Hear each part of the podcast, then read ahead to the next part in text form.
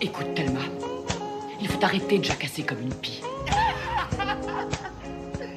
Je crois que j'ai fait un peu la folle, hein. Oh non, t'es folle depuis toujours. Mais là, c'est la première fois que tu peux vraiment t'exprimer à fond. Et une copine géniale. Toi aussi, t'es super, chérie. Thelma et Louise, le road trip sonore et féministe. Bonsoir à toutes et à tous, bienvenue dans Thelma et Louise et sachez que c'est le 50e épisode aujourd'hui. Si j'ai bien compté, hein, c'est quand même euh, un peu un truc de fou. Je peux t'appeler euh, vieille branche du coup maintenant Louise Donc ça y est, j'en déduis qu'on a un vieux couple, non? Et ouais. Oh là là Et justement aujourd'hui on va parler du couple, du couple hétérosexuel et de l'inégale répartition des tâches qui malgré la prise de conscience féministe, eh bien continue d'exister. On va parler charge mentale, charge émotionnelle, récurage de toilette, chaussettes sales et autres joyeusetés. Superbe. On va aussi essayer de comprendre s'il existe une incompatibilité entre l'engagement féministe et la structure traditionnelle du couple hétérosexuel. Et pour ne pas vous déprimer, on va aussi essayer de vous donner plein de solutions. Allez, c'est parti.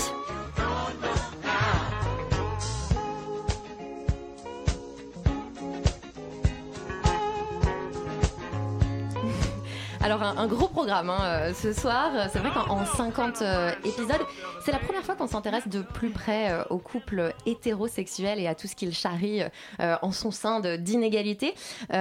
Pour parler de tout ça ce soir, on est en studio avec Daphné Leportois. Tu es journaliste et dernièrement tu as publié une série d'articles hyper intéressants intitulés Le féminisme à l'épreuve du couple hétéro. Pile notre sujet. C'était euh, sur Slate. Bonsoir. Bonsoir. Et on accueille aussi Lucille Bélan, journaliste, écrivaine, podcasteuse. Euh, tu animes notamment les podcasts C'est compliqué, première et dernière fois, et les lieux du sexe, tous produits par Slate. Bonsoir et bienvenue. Grosse, euh, grosse mafia Slate hein, ce soir. Ça m'a rendu ouf. J'étais là, et alors, moi aussi je travaille. Tu crois que je fais quoi là? Bah, Moi aussi je travaille, je travaille, sauf que je peux travailler, je peux t'appeler, penser aux vacances, au prochain resto, à la porte qu'on a toujours pas réparée, à ce qu'on va bouffer ce soir et à ce qui se passe à l'école. Je travaille. Non mais il est ouf lui. Putain, j'ai raccroché, j'étais furieuse. J'étais là, le mec est tranquille au taf, il ne fait que bosser, il ne fout rien en fait. Ce soir à l'appart, je lui explique que c'est insupportable, que j'ai mille choses à gérer, qu'il ne soupçonne pas, que je suis à bout, que j'ai même pris un abonnement dans une salle de sport, c'est dire. Et là, il me dit quoi? Mais je pouvais pas deviner, il fallait me demander si t'avais besoin de quelque chose. Il s'est fait défoncer. il s'est fait défoncer. Il fallait demander, donc en plus c'est de ma faute, c'est à moi de te penser, de te faire penser au fait qu'il faut penser de penser à moi. Non mais on est où là? Je n'en peux plus de ces logiques. Je pouvais pas deviner, je suis pas devin. Bah non, t'es pas devin, mais t'es pas con non plus, il me semble. Enfin écoute. Donc on vient d'écouter un extrait de, de la dernière chronique de l'humoriste Nora Hamzaoui hein, qui a été diffusée la semaine dernière sur, euh, sur France Inter. Elle parle, elle parle de, la, de la charge mentale. Donc déjà une, une question euh, qui s'adresse euh, à, à vous deux. C'est quoi la charge mentale et pourquoi est-ce que pour vous c'est important d'en parler aujourd'hui? Daphné. Bah, je vais commencer. Euh, donc la, la charge mentale, mais en fait, elle a été euh, bien définie, que ce soit par des chercheuses euh, féministes et militantes, et dernièrement un peu plus par, de manière plus large euh, par euh, la dessinatrice Emma. Euh, et donc c'est le fait, non pas de faire forcément plus de choses, mais de penser à, organiser ces choses, à les planifier, à les anticiper et à avoir toujours mille choses en tête comme le décrit si bien Nora Hamzaoui avec beaucoup d'humour. Et je pense que c'est vraiment important d'en parler parce que ça paraît quelque chose de très futile. Euh, on peut se dire, euh, voilà, on, y pense. Bon, bah, c'est juste quelque chose que tu as dans la tête. euh, et c'est pas forcément un poids, et en réalité, c'est quelque chose qui pèse. Euh, et, et encore une fois, enfin, tout est politique, et cette charge mentale qui, plus est, est invisible, c'est vraiment quelque chose qui peut générer des frictions au sein d'un couple. Euh, et qui Et, puis un vrai burn-out euh, pour les femmes, surtout. euh, c'est une charge. C'est ce qui était considéré un peu dans le temps de travail supplémentaire dans la journée de travail, en fait. Après la journée de travail, il y avait euh, 4, 5, 6 heures, parfois plus, de femmes qui géraient. euh, bah donc, inscrire les enfants à la garderie, faire le linge, plier le linge, faire à manger. Rendez-vous chez le pédiatre. Exactement, et puis penser aussi euh, au truc qui ne la concerne même pas elle, ni les enfants directement, mais penser à faire un cadeau à ma belle-mère, penser à, au cadeau du petit cousin pour Noël, penser à tous ces trucs, même penser aux prochaines On sent vacances. la maman qui parle là quand même. Exactement, mais en fait, euh, pas seulement, parce que ça peut aussi considérer, enfin, ça peut être aussi le cadeau du pote, dont ça va être l'anniversaire bientôt, euh, les prochaines vacances, euh, le week-end entre potes, justement. Et, euh, et même si c'est pas elle qui s'en occupe techniquement, c'est donc rappeler à son conjoint sans arrêt que, Mm. euh, Garder ah, au fait, en tête, en tu fait. feras ça. Mm. Euh, oui, exactement. Et comment vous expliquez que cette notion de charge mentale, elle soit, elle soit un peu nouvelle en fait dans l'opinion publique, dans l'espace public? Parce qu'au final, là, on en parle comme si c'était hyper vieux, mais ça fait pas très longtemps. Bah, c'est hyper vieux parce que les femmes ont parce que c'était considéré comme étant leur truc euh, naturel. Euh, et aussi parce que le féminisme euh, a raison. Pendant un certain temps, euh, c'est, est parti sur des combats qu'elle estimait euh, forts, euh, nobles. On est parti sur l'avortement, on est parti sur des choses importantes. mais la sphère domestique Mhm. était un truc un peu, bah, peut-être ridiculisant. En fait, on va pas aller dans la Ouais. rue, aller brûler des soutiens-gorge parce qu'on nettoie trop les chiottes. C'est, c'est ça en fait ce problème, c'est que c'est pas Ouais. noble. C'est considéré que par personne comme noble. Malgré tout, c'est une énorme, Oui, une même en tant que charge. sujet de recherche, ça, a, oui. ça a mis euh, du Ça a temps mis à s'imposer. Mm. Parce que c'est incalculable en fait. La particularité de la charge mentale, c'est que ça n'est pas forcément des faits, des choses. On peut pas faire des listes de choses. On peut en fait techniquement, mais on n'est pas toutes concernées par le même stress par ces choses. Et du coup, c'est à tout à fait incalculable. Oui, c'est ça, c'est difficilement objectivable. euh, c'est quelque chose qui tient euh, au ressenti, effectivement, au caractère de la personne, savoir si on est plus ou moins stressé, qu'est-ce qui nous stresse. Et Euh, puis la charge, c'est toute la journée. On peut pas dire, bon, alors aujourd'hui, je me fais deux heures de charge mentale, un peu intensif, et après, je suis cool. C'est pas Après, je suis possible. détente, ouais, c'est pas possible du pas tout, en fait. Et peut-être qu'aussi, comme la, la, la, la vague de féminisme de nos mères, entre guillemets, euh, il y avait tout le côté société de consommation qui libérait la femme. Donc en fait, le fait d'avoir chez soi un super lave-linge, ça te libérait de ta charge mentale, en gros. Enfin, c'est ce qui était un peu induit parce qu'on leur proposait des Par rapport à moulinex. leur mère par rapport à leur mère, mais à elles, on leur proposait des moulinex, etc. Donc ça, leur, ça les permettait de les libérer. Et au final, nous, on revient encore Moulinex sur libère ce- la femme. hein. Non, mais c'est vrai, c'était slogan. le, slogan, tout à fait. Bah oui, mais ça a marché en plus. Enfin, ça a marché pour une. enfin, Non, mais clairement, c'est le, temps domestique a été, euh, a été réduit. Oui. Voilà, et donc nous, peut-être qu'on revient encore sur cette même réduction. Enfin, c'est toute une réflexion qui, euh, qui se perpétue. Euh, toi, Daphné, dans ta série d'articles, Le féminisme euh, à l'épreuve du couple hétéro, euh, tu pointes plusieurs facteurs qui font aujourd'hui que pas mal de femmes sentent que leur vie de couple est en contradiction avec leur engagement euh, profond et, et fort euh, féministe. Euh, souvent, comme on le disait, c'est lié aux tâches euh, domestiques. Euh, comment ça naît, ce sentiment, cette contradiction entre les engagements et la vie de, tous les jours? Mais c'est assez étrange parce que dans les témoignages que j'ai recueillis et d'autres qui ont été recueillis par euh, des sociologues, euh, j'ai l'impression que les gens euh, ne, ne se rendent pas compte, enfin les femmes ne se rendent absolument pas compte, à moins qu'on leur pose la question. Et là, d'un seul coup, elles disent Ah oui, mais en fait, c'est vrai que j'en fais beaucoup plus. Ou alors, on en fait à peu près pareil, peut-être moins un peu plus. Mais finalement, ben, c'est complètement genré. Euh, je fais euh, toujours la cuisine, euh, je fais les courses, je vais m'occuper des enfants et lui va faire le bricolage et s'occuper de la voiture. Mais en quoi c'est lié au féminisme dans le sens où cette répartition inégale, elle existe dans tous les couples? Est-ce qu'il y a besoin d'être féministe particulièrement ou de lire les penseuses féministes pour se rendre compte de ça? Euh, je pense que déjà, le fait d'avoir conscience euh, que ça existe euh, et d'avoir le terme en fait pour désigner les choses, ça permet de dessiller un peu. Mm. Et donc après, les, les femmes que j'ai interrogées, elles se disaient toutes féministes. Certaines étaient plus ou moins engagées de manière militante. Elles avaient des âges euh, tout différents, donc une conception peut-être aussi du féminisme différente les unes des autres. Mais c'était...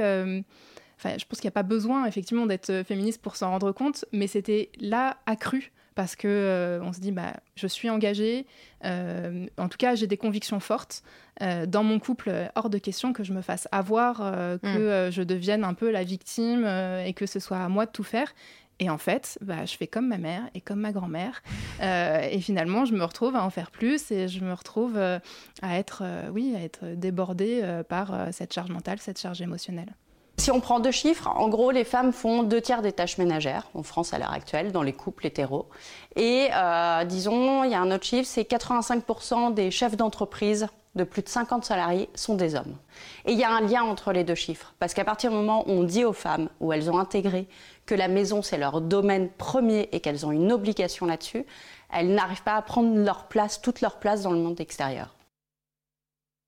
Donc c'est la voix de, Titiou Lecoq que, que l'on vient d'entendre, qui a beaucoup écrit sur le sujet et qui met en parallèle cette inégale répartition. Donc là, on ne parle pas de charge mentale, on parle vraiment des tâches, de la répartition des tâches euh, domestiques, ménagères. Et elle met en parallèle ça et le fait que les femmes sont moins présentes dans le monde de l'entreprise, ont moins de responsabilités, en tout cas de postes à responsabilité. Euh, Est-ce qu'on peut dire quand même que ça a progressé, selon vous, ces dernières années ou pas? Elle parle de deux tiers. Alors, ce qu'elle raconte elle-même, elle l'applique. Enfin, ce qu'elle raconte là, elle l'a appliqué elle-même. C'est-à-dire que dans son livre, livre Libéré, qui Ouais. raconte, qui parle de son histoire de charge domestique, elle explique qu'elle s'est rendue compte qu'elle est féministe, qu'elle s'est rendue compte du jour au lendemain qu'en fait, euh, devenue mère, elle était, elle avait récupéré une charge mentale qui était ingérable. Mhm. Et elle a essayé, ce qu'elle raconte dans son livre, de faire des expériences chez elle. C'est-à-dire de laisser une chaussette par terre, indéfiniment, jusqu'à ce- voir ce qui allait se passer. Je pense Et- que tout le monde a déjà fait ça. Mais oui, et du coup, elle le raconte. Et puis, elle a fait une deuxième expérience liée à son enfant. Qui, elle avait un enfant malade. Et elle a dit à son conjoint qu'il fallait qu'il l'emmène chez le médecin. Et elle, a, elle lui a dit plusieurs fois. Et elle a attendu qu'il l'emmène en Il laissant son enfant malade. Il ne l'a pas fait pendant un certain temps jusqu'à ce qu'effectivement, à la fin, on se rende compte qu'il était bien, bien malade. Et, euh, et en l'occurrence, ce qui est intéressant, c'est que déjà, elle a fait cette expérience-là elle-même, en tant que féministe, en tant que Donc elle l'a écrit, elle l'a témoigné, et c'était il n'y a pas si longtemps, c'est juste il y a 2-3 ans. Mhm. Et il y a eu un effet après sur Internet et des réactions des gens, c'est-à-dire qu'au lieu que les gens se soient dit Waouh, c'est fou ce qu'elle raconte, euh, moi aussi je vais essayer de mettre une chaussette, moi Ouais, aussi machin. fait, euh, Les gens ont réagi de manière extrêmement violente, hommes comme femmes, et des femmes lui ont reproché d'être une mauvaise mère, de ne Mm. pas avoir pris sa charge mentale, qu'elle expliquait donc avoir décidé de ne pas prendre sur cette question précise. Euh, on- ça montre qu'on n'a pas énormément avancé, je pense. Ouais, c'est clair. Ça veut dire que c'est naturel pour beaucoup de gens que ce soit à la Alors c'est, je pense que le terme naturel est, est pas. Oui. En fait, il est pas naturel, il est complètement logique en tout cas. éducatif. Ouais. Euh, C'est c'est-à-dire socialement inscrit, quoi. Ça Voilà. doit être comme ça. C'est quoi. que tu, tu, tu nais et tu es une petite fille et tu deviens une jeune fille et on t'explique que euh, bah, donc tu as la charge de euh, penser à la Saint-Valentin, penser à machin, qui va avec ta charge d'être une femme, c'est-à-dire de Mm. devoir être belle, épilée, bien habillée, bien présentable, douce, gentille et t'occuper des gens. Et en fait, le côté care qui est très induit chez les jeunes filles, les petites filles, bah, va après va le- vers le care de la famille euh, de manière Du plus ou moins ouais. étendue. Et justement, ça se retrouve dans les chiffres parce que 4 Français sur 10, hommes et femmes confondus, euh, pensent qu'en fait, les femmes, si elles s'impliquent davantage dans la répartition des, des tâches, c'est parce qu'en fait, ça leur fait plaisir. C'est-à-dire que c'est un petit moment de, de bonheur hein, du, du- du quotidien. Voilà. Euh, Est-ce que c'est c'est quoi? C'est une bonne excuse pour justifier que ce soit les filles qui fassent tout Ou alors c'est Ou est-ce qu'il y a vraiment, vraiment que- du plaisir au fond? Non, mais il y en a Non, y forcément en a quand t'as une oui. maison propre. Bah, Enfin, je veux dire, tu vis dans un, dans un taudis et du jour au lendemain, ta salle de bain est enfin nickel, t'es là, waouh, cool, c'est Ça nickel. fait trop plaisir. Mais chez n'importe Mais est-ce que ce plaisir, il est... J'ose espérer il que les hommes construit réagissent pareil. Non, je pense pas. hein. Je sais pas, moi j'ai Non, je pense l'impression que parfois il y a des choses qu'ils voient pas vraiment. Ouais. Je pense On que c'est le fameux. ça, Je pense que c'est comme le fameux truc des pères qui entendent pas leur bébé pleurer la nuit. Je pense que c'est des trucs aussi sur le. biologique, c'est Mais c'est ça, on a inventé des trucs un peu comme ça, faussement biologiques, mais qui se basent sur rien. Mais est-ce que le plaisir, le plaisir euh, trouvé à avoir par exemple une salle de bain propre, c'est pas se dire ah mais je suis une bonne femme qui, qui correspond bien à ce que la société attend de moi, est-ce que les autres attendent de moi Il y a Je pense- un peu de ça, et à mon avis, euh, c'est encore plus complexe parce que euh, c'était le témoignage justement d'une euh, des femmes interrogées par la sociologue britannique que j'ai interviewée pour, pour euh, la série d'articles. Mhm. Et en fait, euh, cette femme est chirurgienne, euh, elle est. elle a une vingtaine, euh, petite vingtaine d'années. Euh, elle travaille dans un milieu exclusivement masculin et le fait de faire davantage, enfin d'avoir intégralement à sa charge la cuisine, le ménage chez elle, bah ça la mettait, euh, je vais citer, enfin elle se ça la faisait se sentir indépendante et en contrôle. Donc en fait c'était son territoire parce que bah au boulot on lui laisse pas sa place aussi. Donc en fait tout est, oui voilà, tout Ah est ouais. mêlé. C'est pas C'est une façon de reprendre la main. Ouais. C'est beaucoup Ça plus peut aussi être le en cas. fait, que juste une Mm. charge et que les femmes sont victimes. C'est juste Mm. qu'effectivement, il y a des formes de, de trucs gratifiants. Il y a euh, même une gratification des autres parce que quand on pense à tous les trucs euh, d'enfants, quand on pense à tous les trucs, il y a parfois des gratifications, Mm. pas souvent, mais parfois. Euh, pour la maison, c'est pareil. On est content quand on a une maison propre, on est content quand on a un frigo plein. Et moi, je me demande si ça dépend du couple. C'est-à-dire, moi, j'ai l'impression, mais ça peut être aussi juste un effet de la maturité, mais j'ai l'impression qu'entre le moment où je vivais seule et le moment où j'ai commencé à vivre en couple, j'ai mais radicalement changé ma façon de concevoir l'espace, de faire le ménage. Je prends effectivement du plaisir à avoir un joli salon bien rangé, des petites plantes et tout. Alors qu'avant, je m'en battais les reins. Mais c'est-à-dire que je remettais des fringues sales, il y avait de la poussière partout et la vaisselle datée d'une semaine, ça me dérangeait absolument pas. Et j'avais même une certaine fierté quand mes potes venaient, ils me disaient putain, t'es vraiment dégueu. Je, je trouvais ça cool parce que je me disais, ouais, bah je suis pas euh, esclave des tâches ménagères, je m'en fous, je ferai ça plus tard.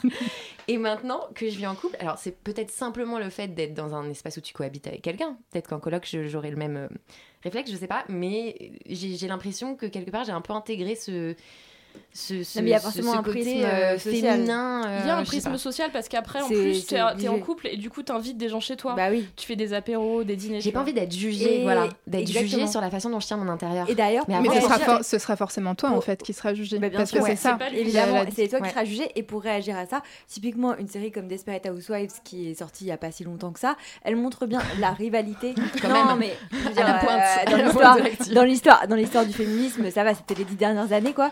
Et au final, euh, on montre les, toutes ces femmes qui rivalisent euh, dans leur maison. Euh, leur but, c'est de rivaliser de beauté, que leur maison soit la plus belle possible quand elles invitent leurs copines. Donc Oui, mais finalement, ça c'était a- montré d'un point de vue aussi euh, critique, cynique. oui, ouais. mais qui, qui, en fait montre une certaine part de vérité sur aussi la société Mm, mm. Il y a américaine, un film la français il y a quelques années qui s'appelle La vie domestique euh, avec Emmanuel DeVos et qui raconte la même chose en France, dans les banlieues françaises. Mhm. Euh, ça doit faire 3-4 ans qu'il est sorti le film et ça raconte euh, cette espèce de dépression qui fait que t'as tellement plus rien dans ta vie que de t'occuper de tes enfants et d'être dans ta jolie banlieue avec ton mari qui bosse et qui a lui euh, une vie sociale et d'autres choses, qu'elle se réinvente une vie sociale en vase clos Mhm. et qu'elle devienne obsédée par euh, les capsules Nespresso et les canapés beige. Et, euh, et, et il en découle une Ça certaine. non, mais il en découle, il découle Attention, une vraie c'est la prochaine étape qui m'attend, je pense. Et, et ça raconte aussi, enfin, c'est-à-dire que c'est pas des femmes qui n'ont pas fait d'études. Ça explique que Oui. c'est des femmes qui ont fait des études, qui certaines ont des velléités euh, artistiques ou, euh, ou professionnelles, et, euh, et qui se retrouvent enfermées comme ça dans ce truc où elles sont jugées par leur mère, qui pourtant euh, ont acheté beaucoup de Picard, ont des Moulinex et tout, mais attendent que leur fille soit meilleure Ouais. euh, et jugées par le, les, leur, leur ça. On va reparler de- de ça, ouais. de- La socialisation Ouais. des petites filles et comment on, met, on met à un niveau, un- une attente très très forte. Alors, on parle beaucoup des, des conflits que génère euh, cette inégale répartition des, des tâches au sein du couple. Est-ce que on sait si quand c'est mieux réparti, il n'y a plus de conflits Daphné, est-ce que tu as vu ça dans tes témoignages?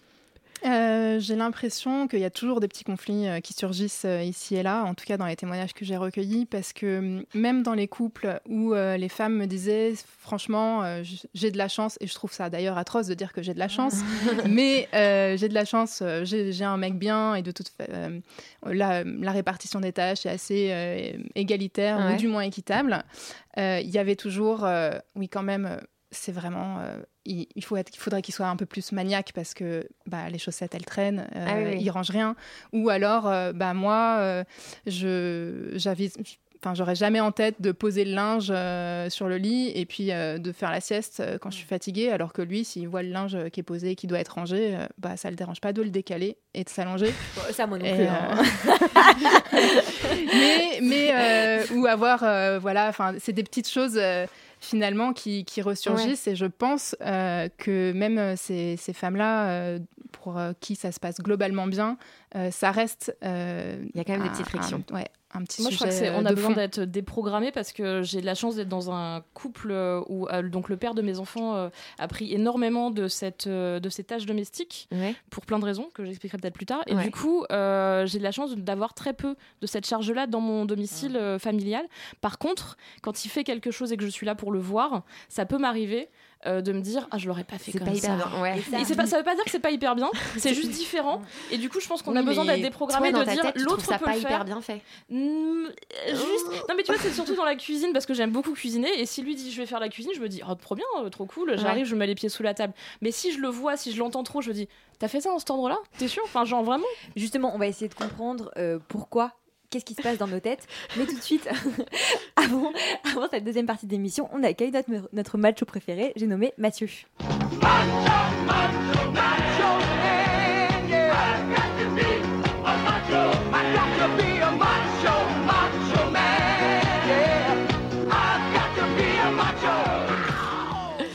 Hello Mathieu, je crois qu'aujourd'hui tu t'es intéressé à la répartition des tâches au sein des couples gays. Oui, chère Thelma, chère Louise, ça y est, euh, désolé d'interrompre hein, cette petite euh, thérapie euh, conjugale groupée, mais voilà, j'ai ma chronique. Nous sommes passés à l'heure d'hiver et avec elle, la traditionnelle dépression hivernale qui l'accompagne.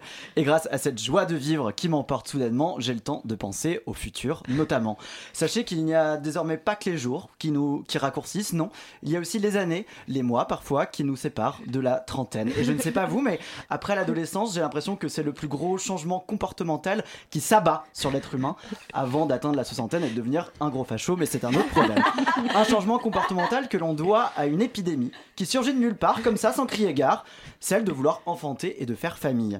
Bon alors, je dois reconnaître que je me surprends souvent à observer cette frénésie natale avec amusement et dédain. J'éprouve, il est vrai, un malin plaisir à penser que le bonheur qui anime les futurs parents sera de courte durée et que tôt ou tard, votre mec qui se dit pro-féministe car il a lu une fois Mona Chollet en vacances finira par vous laisser vous occuper des rendez-vous parents-prof et du nettoyage des culottes sales. Mais si, je te jure, il fait de son mieux, mon doudou. Bullshit. Non, franchement. Je ne me remercierai, jamais assez Mère Nature de m'avoir extirpé de cet impératif biologique typique d'Hétérolandia que sont la reproduction et la vie maritale? Il y a peu, alors que je rentrais d'un week-end avec des amis, l'une d'entre elles m'a lancé Tu te rends compte dans quelques années, on fera la même chose, mais en plus, on aura nos enfants qui joueront ensemble. Alors, je me suis approché de son visage pour voir si des larmes de sang n'étaient pas en train de couler sur ses joues, mais non, elle avait l'air heureuse, elle le disait vraiment sincèrement. Alors, au-delà du fait que la perspective de passer un séjour à parler d'éducation Montessori et dépression postnatale ne m'enchante guère, je me suis aussi rendu compte que ma carte de membre euh, de la grande et belle communauté LGBTQQ++ ne me protégeait plus de la triste issue à laquelle vous étiez les seuls à être condamnés. Panique à bord, le tableau de partage des tâches ménagères sur le frigo, les apéros entre copines pour me plaindre que monsieur préfère regarder la télé plutôt que de m'aider à planifier les repas de Noël avec sa famille, ou les fêtes d'anniversaire dans des jardins municipaux en plein hiver. Tout ce que j'étais parvenu à fuir à cause d'un soi-disant progrès sociétal va me tomber aussi à moi, sur ma gueule à moi. Bon alors, pour me calmer, j'ai fait quelques petites recherches. Et je suis tombé sur ce chiffre. 76% des couples de même sexe déclarent partager les tâches quotidiennes contre 31% pour les couples hétérosexuels. Tchè ça c'est bien, ça c'est mon poulain. Il semblerait donc que les couples LGBT échappent à l'éternelle guéguerre autour des tâches ménagères. Alléluia. Sauf que ce, peu- ce parfait petit équilibre, cette idylle égalitaire, prend fin à l'arrivée du premier enfant, comme l'affirme le sociologue Sébastien Chauvin. Pire, la répartition des tâches ne se fait plus en fonction du genre, mais du niveau de richesse. En gros, c'est celui ou celle qui gagne le plus qui n'en branle pas une à la maison.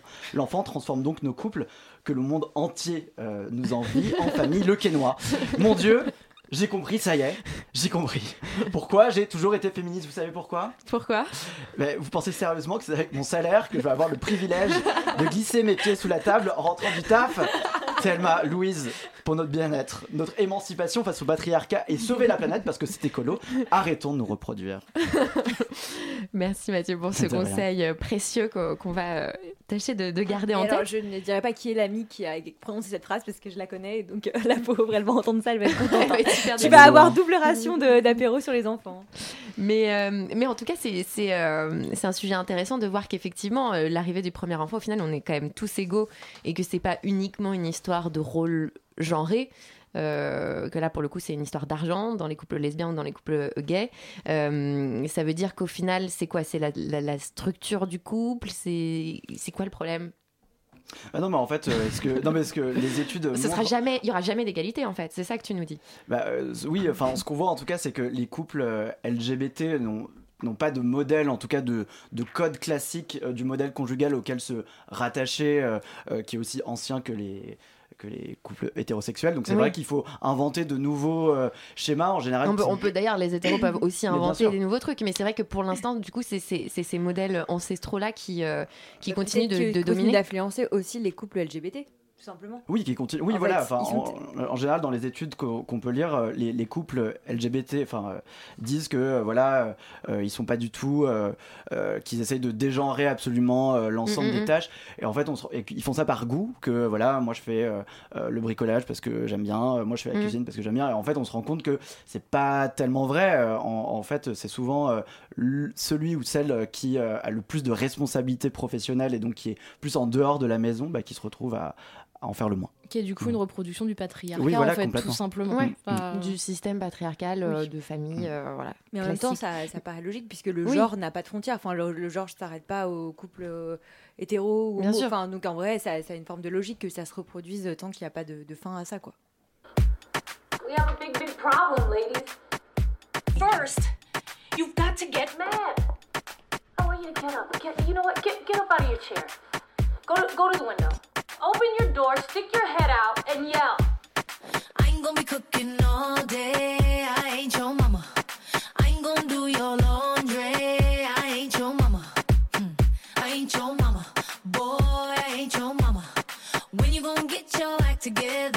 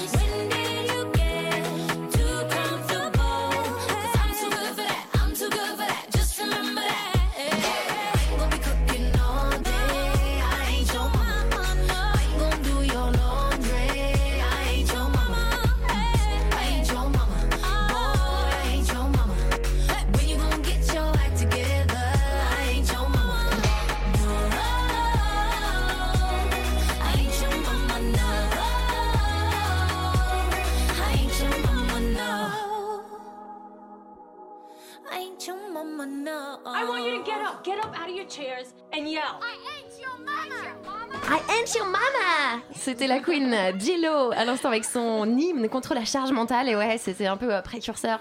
Non c'était 2016, c'est pas du tout précurseur. Comme Desperate mais... Housewives. Euh, voilà, c'est ça. Mais c'est quand même cool. Euh, I ain't your mama donc je ne suis pas ta maman. Thelma et Louise, c'est aussi un podcast sur radiocampusparis.org. Et on est toujours en studio avec nos deux invités, Daphné Leportois et Lucille Bélan, pour parler des liens entre le féminisme et le couple hétéro et comment conjuguer une vie de couple épanouie et un engagement féministe. Alors, on a vu précédemment qu'il y avait beaucoup d'inégalités qui persistaient euh, dans la sphère euh, domestique. Et en fait, on va essayer maintenant de s'intéresser aux raisons profondes de ces inégalités, euh, et notamment la, la socialisation des petites filles. Euh, on Et des a- petits garçons. Et, et des petits garçons, mais... On n'est pas tout seul euh, dans cette histoire. On a, on, a, on a beaucoup discuté hier soir avec Thelma et on s'est rendu compte que nous deux, dans nos vies respectives, et que c'était sûrement le cas de beaucoup de petites filles, on adoptait un, un positionnement spécifique, souvent dans le compromis. On va essayer de ne pas faire de bruit. C'est souvent les filles qui veulent pas faire des disputes dans leur couple, qui vont. Ce que tu disais euh, au sujet du care. Voilà, du care, qui vont accepter des choses que leur compagnon va pas euh, forcément accepter. Euh, Est-ce que cette façon de, de se comporter en fait avec une forme de, de soumission, même si elle n'est pas assumée, mais qui en fait dans les faits euh, c'est quand même de la soumission, est-ce que tout ça ça naît dans l'enfance Euh, Est-ce que ça naît dans le rapport aux parents Euh, Voilà, est-ce que vous enfant vous aviez déjà le sentiment euh, d'être euh, peut-être euh, moins bruyante, plus effacée euh, que euh, que les petits garçons? Euh, Daphné Le Portois. Alors moi, je j'aime pas trop raconter ma vie. Allez. mais, euh, Non, sans raconter votre vie, Non, non. non, euh. Mais euh, effectivement, euh, je pense que c'est une éducation qu'on a plus ou moins toute reçue, même avec des parents étant ouverts d'esprit et assez libéraux sociétalement. Euh, en tant que petite fille, on ne serait-ce que, on a des jupes et des collants, et donc bah, aller grimper aux arbres et courir partout, bah, ça déchire les collants. hein. donc forcément, c'est un peu plus compliqué. Et, euh, on est effectivement euh, dans la discussion. Euh, on dit toujours que les petites filles euh, sont trop bavardes et attention aux six de conduite. Euh, mais, euh, mais en fait, c'est quelque chose qui est aussi mis en avant. On parle beaucoup aux petites filles et on est toujours dans la résolution de conflits, Mm. alors que les garçons, les petits garçons, quand ils seront plus bravaches et dans, le, dans quelque chose, de- dans une posture un peu plus conflictuelle, on les laissera faire davantage. Et clairement, ça, c'est- cette posture euh, euh, conciliatrice, on la retrouve ensuite euh, Dans bah, dans la société de manière générale euh, et euh, clairement euh, dans le couple. Mais euh, est-ce aussi. qu'elle est, est-ce que cette- ce type de socialisation existe en vue de préparer les femmes à la vie de couple?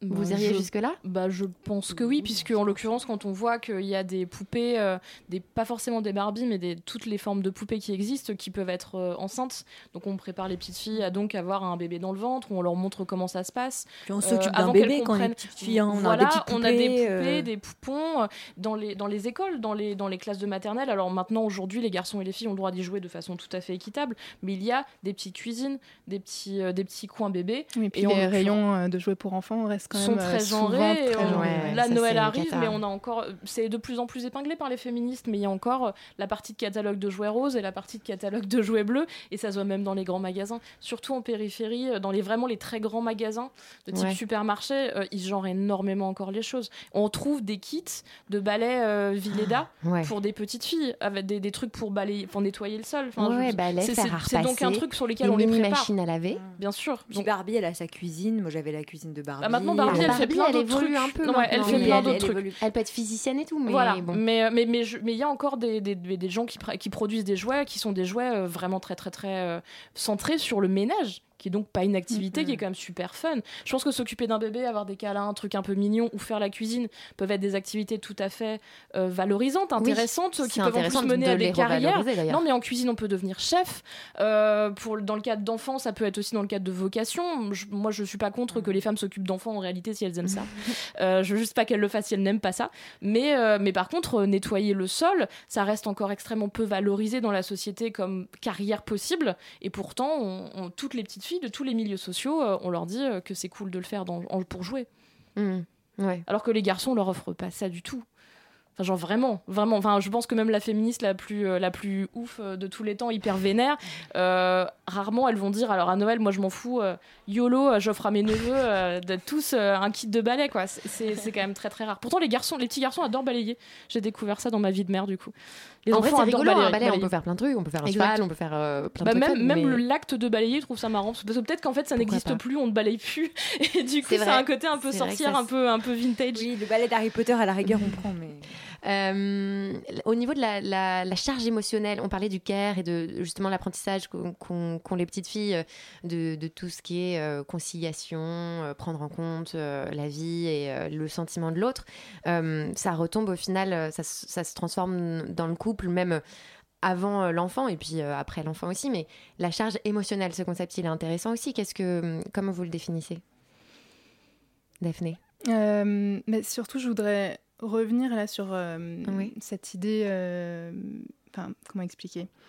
Euh, c'est- des idées qui sont compliquées parce que ça fait appel à des choses euh, voilà, personnelles et aussi des choses qui sont euh, pas forcément euh, toujours expliquées de manière claire, euh, même dans les débats féministes. Enfin, moi, je trouve que c'est des questions sur lesquelles on s'arrête peut-être pas forcément. euh, Bah, pour moi, la charge émotionnelle, c'est la responsabilité de la femme du succès ou pas de son couple, euh, des problématiques de discussion de couple, Oui. euh, de projets de famille. bien le, le- ce que tu disais sur le. Enfin, j'aime bien le terme conciliatrice. C'est vraiment ça. Oui, il y a vraiment ça. Il y a cette idée que, comme si la femme était la seule capable d'empathie et donc Ouais. de réfléchir à la place de l'autre, euh, de lui l'aider à exprimer ses émotions euh, et de lui dire bah alors euh, c'est ça que tu ressens, donc on va trouver un compromis et de toujours euh, effectivement être dans une Et stratégie. c'est un rôle assez valorisant. Enfin, moi, je sais que je pense que ça fait aussi partie de mon caractère. Bon, après, c'est intéressant de se demander pourquoi, mais j'ai beaucoup ce rôle-là dans mon couple et, et dans mes amitiés et euh, dans ma famille. Euh, et j'en tire un- une certaine fierté quand même. Mais euh, c'est vrai que c'est, il faut s'interroger sur pourquoi est-ce que l'homme n'en serait pas capable? Mais en fait, voilà, c'est ça, c'est que c'est valorisant, mais on est les seuls euh, majoritairement, euh, épuisant, et c'est quand même statistiquement. Et euh, le jour où tu es épuisé c'est- et le jour où tu ne peux pas avoir ce rôle-là, euh, le truc explose. Enfin, c'est pas l'autre qui va te rattraper, c'est pas c'est pas lui qui va enclencher la discussion ou Mm. dire euh, je sens qu'il y a un problème, est-ce que tu veux qu'on en parle? Mm. Donc c'est- en fait c'est c'est une charge à la ça peut être valorisant pendant un temps, mais vraiment le jour où tu ne peux plus euh, tu es toute seule. Et du coup, généralement, les femmes poussent très très lent parce qu'elles savent que elles n'ont pas le droit de ne plus pouvoir. C'est Mm. aussi ça le principe de charge. et ce qui est très compliqué, c'est d'arriver à distinguer euh, finalement euh, ça, cette attitude conciliatrice, le, le care et la charge émotionnelle de l'amour finalement. Oui. Et, et c'est ce que disait une des, la sociologue britannique Jenny Van Hoof que j'ai interrogée, et elle disait vraiment que majoritairement les femmes avaient tendance à, à considérer que le care, donc comme ne serait-ce que même faire euh, faire la cuisine euh, comme une expression de son amour. Et c'est vrai que faire attention à l'autre, euh, faire euh, Mmh. de bons petits plats, avoir un Des intérieur rangé, propre, tout ça, c'est, ce sont des attentions et ça peut être considéré comme étant une marque d'amour. Et donc, bah, forcément, dans l'autre sens, quand il n'y en a pas, on a aussi l'impression de ne pas être aimé. Enfin, ça rend les choses très compliquées. Et justement, dans cette question de aimer, ne pas être aimé, on a parlé de ça hier soir, on se posait la question, qui peut être un peu choquante euh, de la manière dont je vais le formuler, mais bon, c'est pas grave. Attention. Euh, attention. Euh, Est-ce que vous pensez qu'on élève plus les petites filles avec un besoin d'être aimées en fait? C'est-à-dire que on leur fait plus euh, ressentir que bah, si elles sont pas aimées, euh, elles n'ont pas forcément une existence sociale et donc de fait Pas de valeur. euh, pas de valeur. Et donc, de fait, comme on leur dit tout le temps, mais qu'est-ce que t'es mignonne, mais qu'est-ce que t'es gentille, mais qu'est-ce que t'es sage, etc., on leur fait aussi ressentir que euh, pour exister socialement, elles ont besoin d'être aimées. Et donc, du coup, après, on a l'impression que plus tard, dans euh, la vie amoureuse et la vie de couple, euh, on croise des filles qui ont plus besoin d'être aimées, finalement, que, que, des gar- que des garçons. Ouais, je, je pense que c'était le cas pendant des années et vraiment des générations, surtout les gens qui ont grandi avec des Disney. avec des histoires de princesses et des filles qui, en plus certaines, dont le travail, enfin vraiment où la base dans la vie était donc euh, pour Blanche Neige de faire le ménage dans sa chaumière et trouver un prince, ce qui était quand même extrêmement peu euh, ben, valorisant, intéressant, euh, tout ce qu'on veut. Et, Et s'occuper des nains. et, et s'occuper des nains. et être Grosse sympa- charge mentale, être sympa avec eux. Non, mais le- les- aujourd'hui, je pense que c'est moins le cas parce que. Je, alors, je veux croire que c'est moins le cas parce qu'il y a de- d'autres exemples à donner. Après, parce que les, les petites filles grandissent avec beaucoup plus de choses. Culturellement, il y a beaucoup plus Mm, de mm, choses. C'est aux parents de faire le tri. Mais malgré tout, les petites filles, on leur met des robes de princesse et on leur montre des films de princesse, même encore en 2019. Euh, donc, je pense que ça reste un truc culturel fort. Euh, c'est considéré un peu comme la Bible. De, genre on dit mes enfants euh, ils- ils- je vais leur montrer les vrais Disney quoi. Ouais. les classiques. Ouais, ouais. qui sont en fait les plus toxiques. Donc euh, donc je non je pense que je pense que oui. Parce que du coup on leur dit bah toi alors euh, plus tard un jour ton prince viendra. Et euh, et tu t'occuperas de sa Et si maison. t'es juste belle à attendre comme ça, mignonne, avec une jolie robe, ça, ça le bah, fait. c'est à dire que si t'es pas jolie t'es la méchante. Si t'es pas jolie t'es la méchante. Plus, dans ce monde hyper manichéen soit t'es belle soit t'es soit t'es soit t'es pas belle. Mais si t'es pas belle vraiment t'as pas le choix. T'es juste t'es juste la, la mégère Belle et docile, et puis tu dors, parce que par exemple, euh, la belle au bois dormant, elle dort carrément, quoi. Elle attend. euh, le prince arrive tout seul Elle attend en dormant, quoi. Alors, faut C'est, pas une- euh, Pour le coup, en termes de charge mentale sur la belle au mois dormant, on est niveau zéro. C'est pas mal. On sait pas après, c'est ça le truc des princesses. c'est ça la magie des princesses. Ils se Elle arrive après et- la charge. Ils ont plein d'enfants. Qu'est-ce comment elles se débrouillent? Ouais, c'est vrai. C'est vrai. Le solde vert, c'est ce qui empêche les hommes de se pencher pour ramasser la chaussette sale qui traîne. En fait, il est dans leur tête, évidemment, c'est-à-dire qu'ils ne voient pas. C'est une manière d'habiter l'espace qui est différente. Les hommes ne voient pas les trucs qui traînent et ils font pas attention. Et les femmes sont dans le côté je fais attention en permanence. Elles ont sur le ménage des actions plutôt préventives, c'est-à-dire qu'elles vont ranger avant que ce soit le bordel. Et les hommes ont des actions curatives, c'est-à-dire qu'ils vont se décider à faire quelque chose quand ça pue. Donc c'est encore euh, Lecoq qui euh, nous parle de cette, de cette répartition des tâches. Et ce que je trouvais intéressant dans cet extrait, c'est que euh, il y a vraiment une façon différente de concevoir l'espace, même de voir les choses. Et donc, du coup, ça implique toute cette question de la femme a une exigence, euh, une acuité visuelle plus performante. Et donc, euh, quand on parle euh, résolution des conflits ou quand on parle de l'égalité, parce qu'on on aimerait avoir plus d'égalité au sein de notre couple, il y a cette question de peut-être que si les femmes étaient moins exigeantes, la Mais balance s'équilibrerait. En l'occurrence, là, on parle d'exigence et, euh, et on- à mon avis, on pousse le truc très loin. C'est-à-dire qu'on on parle, on est quand même toutes d'accord pour dire qu'on fait quand même le minimum pour que ce soit sain comme intérieur. Enfin, je veux dire, personne n'est maniaque au point de javeliser l'intégralité de sa maison tous les matins avant de partir. Tu A disais que tu, laissais, tu faisais pas ta vaisselle pendant une semaine avant. Moi, c'est pareil. Enfin, genre, ce que je fais comme ménage, c'est le minimum. Enfin, c'est pour Mm. que ce soit propre, pour que ça sente pas Mais il y mauvais. a eh, cette idée d'exigence, et et on la retrouve dans, dans les témoignages de, de Daphné dans, dans tes articles, euh, cette idée d'exigence elle est quand même hyper encore euh, présente. Et donc, il y a quand même un peu l'idée que oui, les mecs, il faut qu'ils fassent un effort, mais les meufs aussi. Oui, bah c'est en tout cas euh, c'est ce que disent beaucoup les hommes qui étaient interrogés euh, par Ouais. la sociologue britannique et euh, on en avait un qui disait euh, bah voilà euh, j'attends pas forcément qu'elle s'en charge parce que c'est une femme mais c'est juste qu'elle est obsédée par le ménage c'est une question de personnalité. Euh, Moi, je me méfie de ces trucs, genre, elle est très maniaque. et non, mais, non, mais le même qui dit, euh, donc euh, voilà, en fait, pour que j'y fasse quelque chose, il faut que ce soit vraiment sale et elle ne laisserait jamais les choses dégénérer à ce point. Donc en fait, Donc il a tout à fait conscience qu'elle va Ouais. intervenir. C'est exactement qu'il ce que n'a pas levé le sur petit le doigt. préventif curatif. Voilà, c'est ça. C'est que euh, il se dit, on n'a pas les mêmes, euh, les mêmes normes, les la même exigence. Elle, euh, elle est plus maniaque, donc on va mettre entre gros guillemets. euh, elle est plus maniaque que moi, euh, mais je la laisse faire. Il s'agit pas d'essayer de trouver un compromis et de dire bon, euh, moi, ça me dérange pas que ce soit un peu plus sale. Peut-être euh, que on peut trouver quelque chose entre deux et puis chacun son tour, on fait le ménage. Mais c'est encore un truc de perdre des privilèges, c'est-à-dire qu'évidemment, pour un homme hétéro aujourd'hui, dire bon, elle fait beaucoup de ménage, elle est maniaque. Mais il faut se réveiller un matin en disant bon alors je vais prendre deux heures de ménage de plus par jour parce que je suis vraiment très sympa. C'est en fait les- les- là on est à un stade où les hommes hétérosexuels doivent se poser la question et se dire j'ai plein de privilèges. Lesquels sont-ils? Déjà, c'est on part déjà, faut une petite réflexion personnelle. Et puis après, comment je peux enlever des privilèges? Donc c'est faut que les mecs aient, aient un petit côté euh, aussi comprendre sympa. que si sa copine a forcément envie de récurer les, les choses parce que voilà, il a l'impression que c'est une maniaque, c'est qu'en fait elle-même a été socialisée, éduquée comme ça, qu'on lui a fait comprendre que c'était des valeurs importantes pour elle et donc qu'elle devait les respecter. Enfin, il faut aussi que Et les que hommes fassent un un travail, automatisme. voilà, et que eux fassent un travail d'aller aussi vers les femmes et de comprendre aussi la manière dont euh, la psyché fonctionne et euh, qu'est-ce qu'on a appris aux enfants. Enfin, Mais je crois tout- qu'ils ont aucun sens du sacrifice. C'est un truc qu'il faut, qu'il faut construire, qu'il faut construire chez les petits garçons aussi. Les hommes aujourd'hui n'ont pas beaucoup de sens du sacrifice. Ils se disent pas j'aime tellement ma femme que du coup je vais prendre ma part euh, du, du Mm. ménage parce que ça paraît. euh, Enfin, je veux dire, c'est fait de toute façon. Pourquoi, Ouais. pourquoi ils se feraient chier? Donc euh, je- je- moi je crois que Oui, c'est et un puis je pense assez que quand on leur parle euh, peut-être de sacrifice par amour, etc., ils pensent pas à ça. C'est trivial, j'imagine, de, de dire mais c'est vraiment ça qui te ferait plaisir. C'est pas plutôt, euh, euh, je sais pas moi, que j'annule tous mes rendez-vous et qu'on parte en week-end à, euh, je sais pas où, aux Maldives.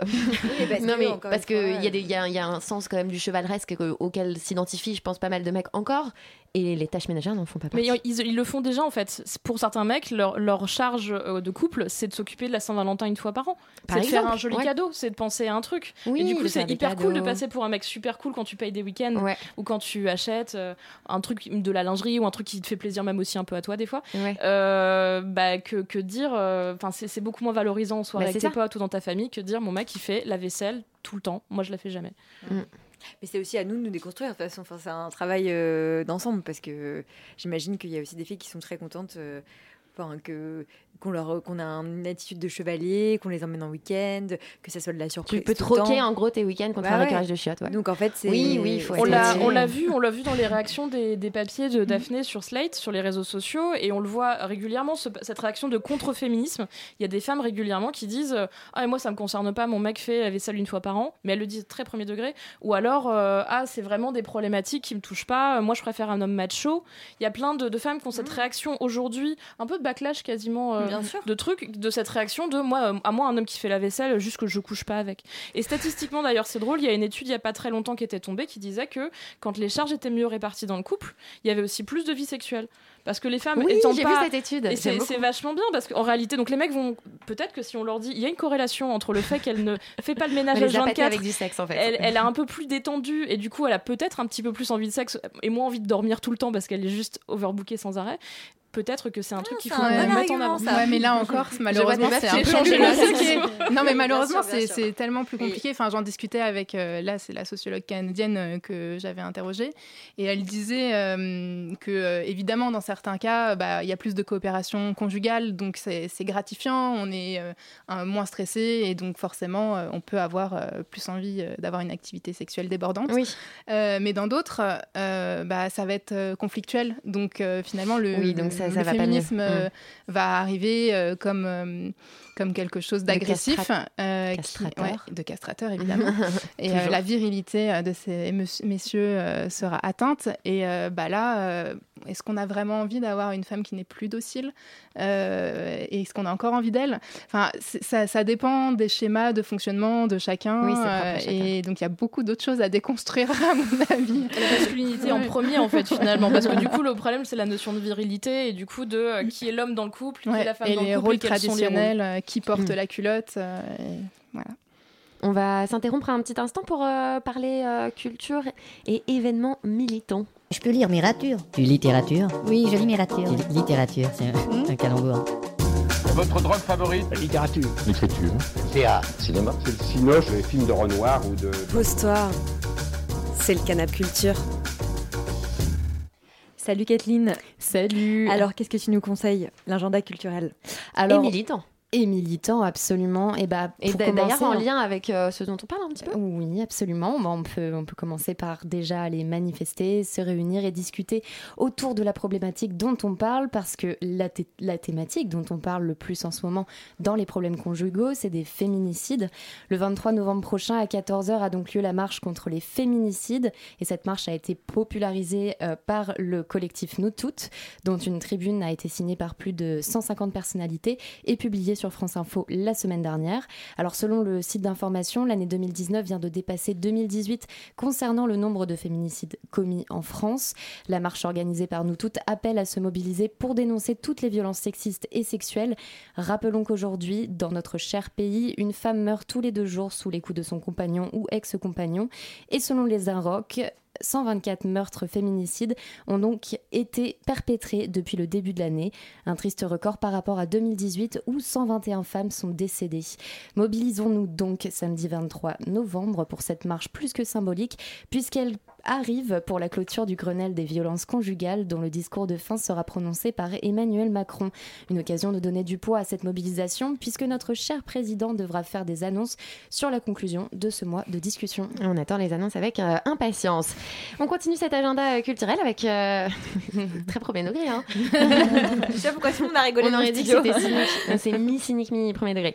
Euh, on continue cet agenda culturel donc avec une conférence sur le féminisme et le décolonialisme. Et pour continuer cet agenda, oui, concernant les mouvements de lutte féministe, parlons d'un événement qui aura lieu trois jours avant la marche dont je viens de vous parler, le 20 novembre à l'occasion de la journée de la conscience noire, qui est, je précise, un jour férié célébré au Brésil.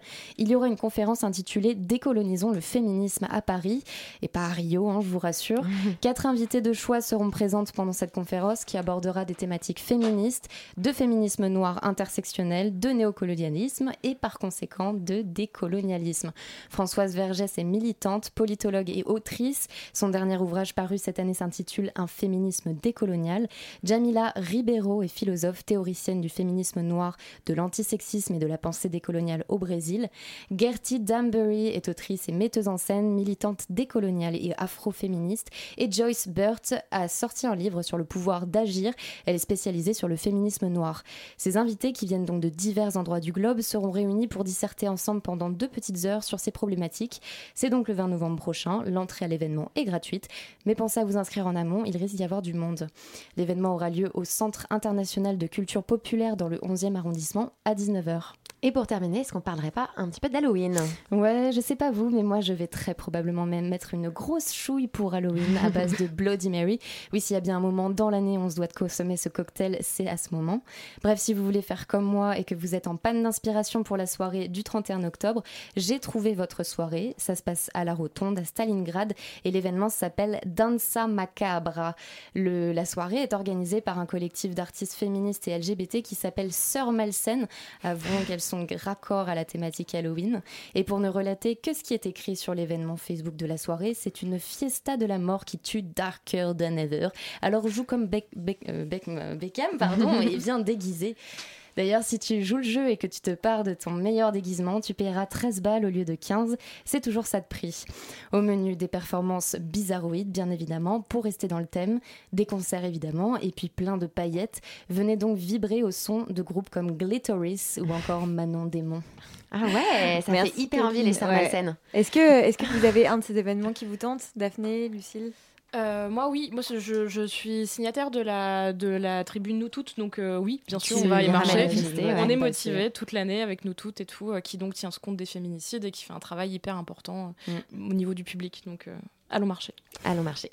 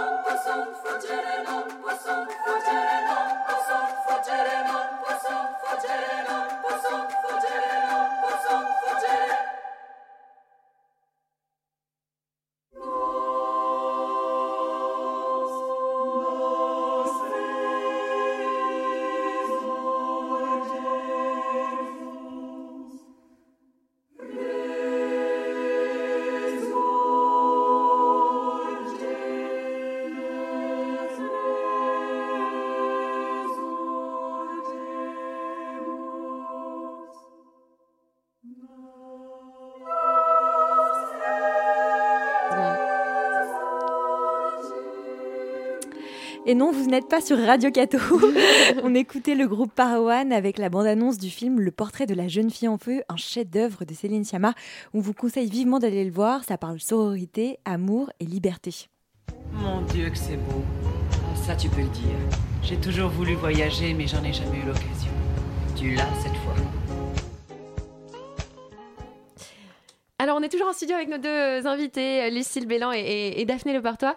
Euh, on va essayer euh, de s'intéresser euh, de, façon un peu plus philosophique euh, dans cette fin d'émission euh, au concept de couple en tant que, que structure traditionnelle. Et est-ce qu'au final, euh, c'est pas euh, cette structure-là, par essence, qui est incompatible avec le féminisme? Je pense que c'est la façon effectivement dont on conçoit le couple aujourd'hui. Euh, parmi les commentaires que j'ai reçus sur les réseaux sociaux à la suite de la publication des articles, il y en a Mhm. qui ont dit mais c'est n'importe quoi, c'est pas le couple, euh, euh, quid des couples non cohabitants. Et effectivement, euh, c'est une vrai, façon différente de vivre en couple sans vivre ensemble. On peut vivre parfois chez l'un, parfois chez l'autre, et, et puis parfois pas ensemble, et juste se retrouver à l'extérieur. Et donc ça, ça règle euh, une grosse partie des et ça peut régler problèmes. effectivement une grosse partie des problèmes puisqu'on n'est pas confronté au quotidien euh, ensemble. Après, ça peut en créer d'autres hein, Mhm. et c'est pas forcément la solution euh, idoine pour tout le Il doit monde. y avoir quand même une charge mentale d'organisation des rendez-vous. Aussi. Pour se voir, puisqu'on n'habite pas ensemble. Alors, Et qui- de ramener ses qui affaires assure- et compagnie. Qui assure Oui. cette charge Qui fixe Mm. les rendez-vous Qui, euh, Qui galère le plus à porter son sac, à déplacer Son démaquillant, ses cotons, parce qu'on connaît. Hein, euh, Voilà. on va pas nous la faire non plus. hein. En fait, ça devient une charge euh, financière. En fait, cette double, cette double truc, c'est c'est un truc assez financier finalement. Donc, si on a les moyens, il y a des gens qui trouvent ça mieux. Mhm. C'est vrai que je pense que c'est un truc à explorer, et à réfléchir, Mhm. mais c'est vrai que ça reste pas accessible à tout le monde malheureusement. Et puis c'est compliqué quand on a des enfants après. Bien Oui. sûr. Voilà. Oui, oui, ça on le voit dans les euh, films français, les gens ils ont la magie, ils habitent dans deux maisons ou deux appartements immenses, l'un en face de l'autre. Oui, c'est ça. Et, euh, et les enfants traversent juste la rue ou juste le palier. Et mais, mais dans la vie, c'est quasiment ingérable. Et euh, en off, euh, Lucille, vous nous disiez que pour vous, la solution c'était le polyamour. Alors, ma solution, ma solution à moi, euh, de, du haut de mes 34 ans et d'expérimentation à la fois d'une vie féministe avec un conjoint pro-féministe, d'une vie de mère où du coup là tout a été bousculé, j'ai eu des années de charge mentale dégueulasse euh, liées à la maternité. Euh, le- ma, ma vie a fait que je suis devenue, où je me suis découverte polyamoureuse. Et là, j'ai découvert une autre forme de liberté et une façon d'être libérée de cette charge, d'une grosse, énorme partie de cette charge mentale, qui a donc été prise par mon conjoint. Mhm. Euh, parce que sur la partie parentale et Mhm. organisation de la maison, parce que euh, bah, quand je suis pas là, c'est pas moi qui gère. Et du coup, euh, ça m'enlève euh, toutes ces questions-là, en fait. Et du coup, quand je, quand je suis ailleurs, je gère autre chose. Mais je, je, je, je me suis libérée de cette injonction. Et ça a été extrêmement euh, bah, donc intéressant pour moi. Je pense que c'est pas le cas pour tout le monde, encore une fois. Mais donc Un en polyamour qui est- vivant d'autres histoires en d'amour. vivant d'autres histoires, en ayant d'autres domiciles. En vivant, donc effectivement cette question toujours de la domiciliation et de on Mhm. peut pas être partout en même temps euh, bah en fait euh, à un moment ta tête explose si, tu prends la charge mentale d'un domicile et que tu le multiplies par 2, 3, 4 de la même manière et Comme que tu ça, gères ça le fait- ménage partout Ouais. tu, ne, ça, tu ça ne peux pas, pas en rêver, fait hein. tu peux pas tu, tu finis en burn-out extrêmement rapidement et du coup la seule façon que tu as de réagir intellectuellement physiquement et ainsi de suite c'est de te libérer de tout ça et de dire ok les mecs ou les mecs et les meufs, euh, bah, tout le monde va prendre sa responsabilité et en fait ça casse ce schéma euh, hétéronormé, ça casse ce schéma de couple euh, homme-femme. Oui, Et, ça casse la routine, Et ça euh, devient des- un truc où on est un peu plus tous égaux. Et du coup, on est égaux aussi sur la, égal sur la discussion, en Mhm. fait. Euh, sur la discussion de qui fait quoi. C'est-à-dire qu'il n'y a aucune raison que euh, je pense aux courses à la maison, même si mes enfants sont à la maison, alors que je ne suis pas là. Je- donc je m'en Mais donc ça pas. demande un- une certaine euh, aussi euh, capacité euh, de détachement euh, mental. C'est-à-dire euh, à partir de quand, euh, quand tu euh, quittais euh, le foyer avec tes enfants et que à partir de quand tu as réussi à ne plus penser justement Bah, aux courses, justement, c'est la, la force de cette charge et le moment où elle est devenue insupportable physiquement et intellectuellement que du coup là après pour te pour te sauver c'est un truc Ouais. de survie tu finis Donc par t'en t'en es quand même détacher. arrivé à un certain point. Bah, parce que j'étais total full charge mentale Mm. avant. Donc en fait, tu peux pas dire OK, YOLO, je change déjà en plus tous les tous les codes et tout et en plus, je m'occupe plus de rien. C'est faut être hyper détente dans la vie et moi je l'ai pas j'y suis pas arrivée mais pendant un temps, j'ai géré effectivement euh, bah, donc encore les courses même quand j'étais pas là, les trucs, les machins, le à devoir être au courant de ce qui se passait et puis en fait, au bout d'un moment, tu ne peux pas, tu ne peux plus, on n'est pas on n'est pas des machines. Et d'une certaine manière aussi, euh, le polyamour, c'est un moyen de, de sortir euh, son couple bah, de la routine et de peut-être aussi refaire, enfin, faire renaître l'amour ou l'entretenir en fait, parce que je pense, ça ouais. laisse le sentiment vif de l'amour et ça évite euh, d'avoir toute cette prise de tête quotidienne. Et en fait, tu te projettes plus sur une seule personne. Le truc du couple et à quel point c'est toxique, c'est que tu te protèges, tu projettes sur ton compagnon, Mhm. que tu formates selon ton truc, pour ton foyer, pour avoir une famille. Et en fait, tu ne, tu ne remets plus en cause cette, euh, cet investissement que tu as eu, est très entrepreneurial, alors que le polyamour, pour le coup, euh, tu sais à quel point les trucs peuvent se finir. Mm. Tu sais que c'est même mieux quand ça se finit si ça marche pas. Et, euh, et du coup, tu, tu, tu n'es plus dans cette projection euh, complètement toxique de la femme qui, à tout prix, même au prix de sa santé mentale, doit va rester réussir avec en un plus. type. et doit réussir Bien parce qu'il y a une forme d'accomplissement dans le fait de faire durer une histoire et donc d'avoir réussi à être celle qui gère tout Bah, la qui est fameuse charge tout. émotionnelle, du coup. On arrive à la fin de, de l'émission. Euh, euh, juste un mot, euh, peut-être, euh, Daphné, euh, euh, au sujet de, de la charge que peut représenter le féminisme au- aussi. On a beaucoup parlé aujourd'hui de être en accord avec ses convictions féministes. Je pense que c'est important de rappeler que il n'y a pas de bonne ou de mauvaise façon d'être féministe aussi. Si on n'y arrive pas ou si on a l'impression que on fait Non, le non, ménage et que c'est clairement. contraire à quelque chose, c'est pas très grave. Non, en fait, euh, on peut très bien être féministe et euh, se retrouver euh, à en faire plus chez soi parce que c'est la seule solution euh, qu'on a trouvée pour ne pas se disputer tous les jours et que euh, bah, le reste du temps, sur euh, autre chose que euh, les tâches ménagères, euh, on a euh, un conjoint euh, super, euh, en tout cas dans un Voilà. couple hétéro. Bah, Peut-être Et- qu'il faut se dire aussi que si c'est pourri sur ce point-là, qui est quand même un très gros point, c'est-à-dire la survie, le truc, la, la foyer, bah, il faut arrêter en fait. C'est aussi ça. Mais, mais C'est voilà, un peu j'essaie extrême. de terminer sur- Non, mais c'est- c'est- c'est- c'est positif, mais- C'est un peu Après, extrême, mais on peut- faut Oui, pas faire durer ça, à tout prix, quoi. C'est ça, mais ça peut être une solution pour certaines. Certaines peuvent décider effectivement euh, de quitter leur mec. D'autres euh, peuvent décider bah, d'en faire un peu plus sur des tâches euh, qui leur conviennent. Oui. Et d'autres euh, peuvent se dire on va les éduquer un peu à ce qu'ils soient socialisés euh, et qu'ils deviennent féministes. Et n'oublions pas qu'on est quatre femmes autour de cette table et quatre manières différentes de concevoir le féminisme, et c'est aussi ça qui, Qui est beau. et donc qui, a fait, qui fait avancer toutes ces questions. C'est magnifique comme mot de la fin. Merci, Euh, Louise. oui, merci à toutes et à tous de nous avoir suivis pour ce nouvel épisode. Merci à nos deux invités, Lucille Bélan et Daphné Leportois, d'avoir répondu à toutes nos questions. C'était super. Merci à nos chroniqueuses euh, et chroniqueurs, Kathleen, Julie, Mathieu, euh, Julie qui était pas là en fait, mais euh, voilà, merci euh, quand même. et on se dit à dans un mois. En attendant, n'ayez pas peur d'être de mauvaises féministes, c'est pas grave.